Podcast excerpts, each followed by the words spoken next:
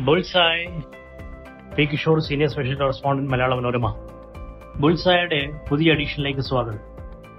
Techie ഉണ്ണികളെ ഒന്ന് കണ്ടോട്ടെ എന്നുള്ളതാണ് നമ്മുടെ വിഷയം. അതായത് കോവിഡ് കാലത്തിന് മുമ്പ് ആയിരക്കണക്കിന് ടെക്കികൾ എല്ലാ കേരളത്തിലെ എല്ലാ പാർക്കുകളിൽ നിന്നുള്ളവർ അവർ വീട്ടിൽ ജോലി ചെയ്യാൻ പോയി. W F H work from home അപ്പൊ രണ്ടു വർഷമായിട്ട് ഒരു വർക്ക് ഫ്രം ഹോം ആണ്. അവർ ഇവിടെ നിന്നെല്ലാം കഴക്കൂട്ടത്തു നിന്നായാലും ടെക്നോ പാർക്കിന്റെ പരിസരത്തു നിന്നായാലും കാക്കനാട്ട് ഇൻഫോ പാർക്കിന്റെ പരിസരത്തു നിന്നായാലും കോഴിക്കോട്ട് സൈബർ പാർക്കിന്റെ പരിസരത്തു നിന്നായാലും അവരെല്ലാം വീട് വീട് പിടിച്ചു.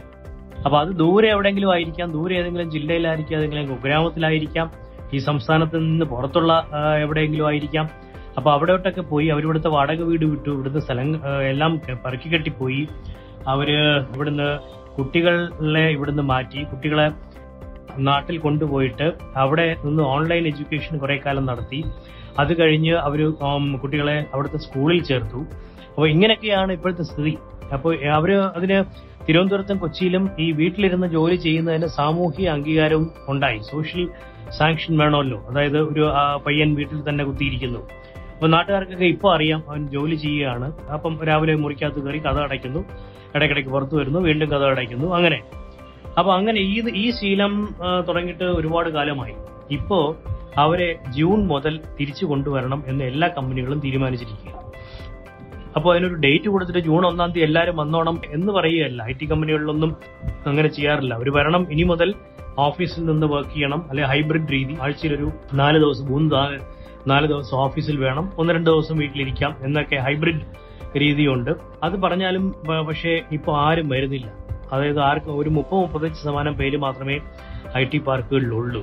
അപ്പൊ ഇവരെ തിരിച്ചു കൊണ്ടുവരാനായിട്ട് ഒരുപാട് ഈവൻസ് ഓർഗനൈസ് ചെയ്യുക. അപ്പൊ അതെങ്ങനെയാന്ന് വെച്ചാൽ ഫൈവ് സ്റ്റാർ ഹോട്ടലിൽ ഒരു സർവ കമ്പനിക്കാരെയും വിളിച്ചുകൂട്ടി ഒരു ഗെറ്റ് ടുഗദർ നടത്തി ഒരു കമ്പനി ഇത് പല കമ്പനികളും ചെയ്യുന്നുണ്ട്. കുടുംബാംഗങ്ങളെയും വിളിച്ചിട്ടുണ്ട്. കുടുംബം ഭാര്യയൊക്കെ കൊണ്ടുവരാം അല്ലെ ഭർത്താവിനെ കൊണ്ടുവരാം. ആ ദൂരെ നിന്ന് വന്നവർക്കെല്ലാം ഈ ഫൈവ് സ്റ്റാർ ഹോട്ടൽ റൂമുണ്ട് അവിടെ ചാക്യാർ കൂത്തും മറ്റ് കലാപരിപാടികളിലൊക്കെ സംഘടിപ്പിച്ചിട്ടുണ്ട്. എന്തിനാ? ഇവരെല്ലാം ഒന്ന് കൺകുളിർക്കെ കാണാനാ. ഞാൻ ഈ പറഞ്ഞ ഈ ഉദാഹരണത്തിൽ സംഭവിച്ചത് ഒരു നൂറിലേറെ ജീവനക്കാരുണ്ട്. പക്ഷെ ആറ് പേര് മാത്രമേ ഓഫീസിൽ ഉള്ളൂ. അവരെയൊക്കെ മാത്രമേ പരസ്പരം കണ്ടിട്ടുള്ളൂ. ബാക്കിയുള്ളവരെല്ലാം ഓൺലൈനായിട്ട് ഇന്റർവ്യൂ ചെയ്ത് റിക്രൂട്ട് ചെയ്തതാണ്. അവരെ അവർ കണ്ടിട്ടില്ല.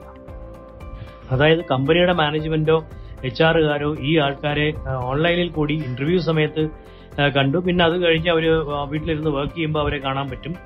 എന്നല്ലാതെ അവരെ നേരിട്ട് കണ്ടിട്ടില്ല. അങ്ങനെ നേരിട്ട് കാണാനായിട്ട് എല്ലാവരെയും കൂടി വിളിച്ചു വരുത്തിയിരിക്കുക അപ്പൊ ഈ ഇതൊരു വല്ലാത്തൊരു സിറ്റുവേഷനാണ് ഇത് എല്ലാ കമ്പനികളിലും ഇതുണ്ട്.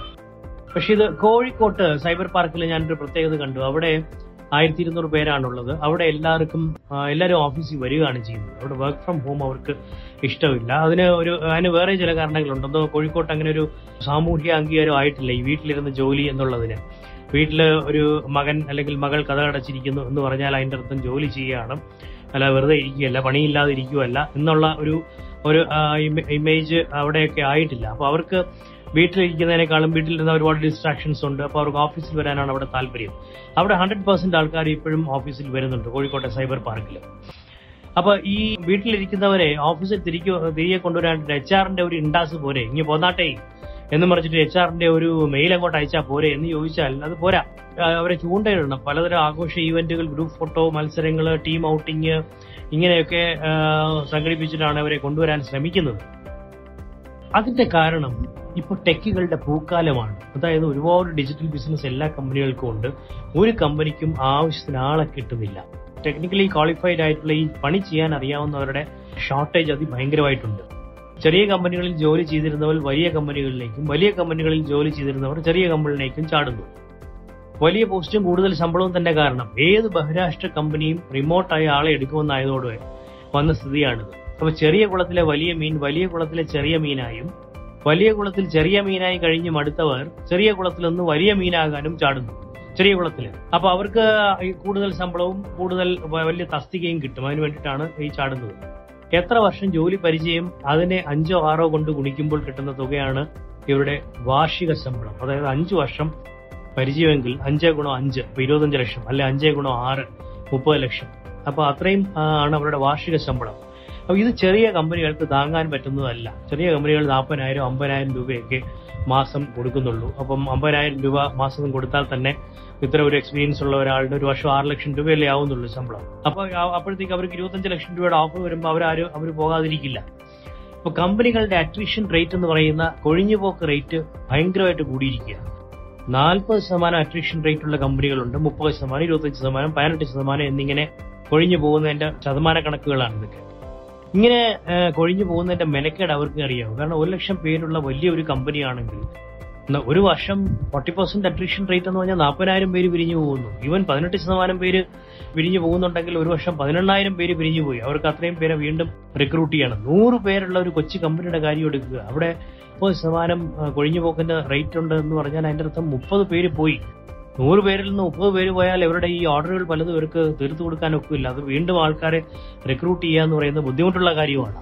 അതാണ് ഇപ്പോഴത്തെ സ്ഥിതി. അപ്പൊ ഇതൊരു എംപ്ലോയീസ് മാർക്കറ്റാണ് ഇപ്പോൾ അപ്പൊ അവരുടെ ടെക്കുകളുടെ മാർക്കറ്റാണ് അവർക്ക് എന്ത് കണ്ടീഷനും വയ്ക്കാം അപ്പോ അതുകൊണ്ടാണ് അവരോട് നിർബന്ധിച്ച് ഇന്ന ദിവസം മരണം അല്ലെങ്കിൽ പണി കാണില്ല എന്നൊന്നും പറയാതിരിക്കാനും പറയാനും പറ്റില്ല. അപ്പൊ അവരെ എങ്ങനെയെങ്കിലും അവരെ ആകർഷിച്ച് ഇനി കൊണ്ടുവരാനേ പറ്റുള്ളൂ. ഇവിടെ പലതരം ആഘോഷങ്ങളൊക്കെ നടത്തി അവർ വീട്ടിലിരിക്കുന്നവർക്ക് അയ്യോ നമുക്ക് ഈ ആഘോഷത്തിലൊന്നും പങ്കെടുക്കാൻ പറ്റത്തില്ലല്ലോ എന്ന് തോന്നി അവരിങ്ങോട്ട് വരണം. അതിനു വേണ്ടിയിട്ടാണ് ഈ ആഘോഷങ്ങളൊക്കെ സംഘടിപ്പിക്കുന്നത്. കമ്പനി കൊടുക്കുന്ന ജോലി വീട്ടിലിരുന്ന് മണിക്കൂറുകൾ കൊണ്ട് ചെയ്തു തീർത്തിട്ട് വേറെ കമ്പനികളുടെ ജോബ് വർക്ക് എടുത്ത് കാശുണ്ടാക്കുന്നവരുണ്ട്. അത് മൂൺ ലൈറ്റിംഗ് എന്നാണ് ഇതിനെ പറയുന്നത്. അത് ഒരു കമ്പനിക്ക് ഇതിന്റെ റോൾസിലുണ്ട്. അവിടെ നിന്ന് ശമ്പളം കിട്ടുന്നു.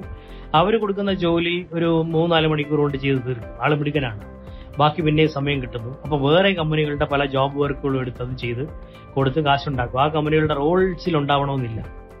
ഇതിലും ഭയങ്കര മിടുക്കന്മാർ ചിലരുണ്ട്. അതായത് പണി അറിയാവുന്ന ഒരാൾക്ക് ഇപ്പൊ ഞാൻ പറഞ്ഞ മാതിരി ഒരു മാസം രണ്ട് ലക്ഷം രൂപ ശമ്പളം എന്ന് വെച്ചു. അയാൾ ഒന്ന് രണ്ട് പേരെ റിക്രൂട്ട് ചെയ്യും. ഈ ഒരു ഒരു ഒരു പതിനായിരം രൂപ മാസം കൊടുത്താൽ മതി എന്ന രീതിയിലുള്ള ഒരു മിടുക്കനായ ഒരു ഫ്രഷ് ഒരു ടെക്കിയെ റിക്രൂട്ട് ചെയ്തിട്ട് അവരെ കൊണ്ട് ജോലി ചെയ്യിച്ചു ജോലി ജോലി. എന്നിട്ട് ഈ പുള്ളി വേറെ ഏതെങ്കിലും കമ്പനിക്ക് വേണ്ടി വർക്ക് ചെയ്യായിരിക്കും അല്ലെങ്കിൽ കറങ്ങി നടക്കുകയായിരിക്കും. ഇത്തരം മാൽ പ്രാക്ടീസസും ഇപ്പം ഒരുപാട് വന്നു തുടങ്ങിയിട്ടുണ്ട്. ഇതൊക്കെ ഐ ടി രംഗത്തെ പുതിയ വിശേഷങ്ങളാണ്. താങ്ക്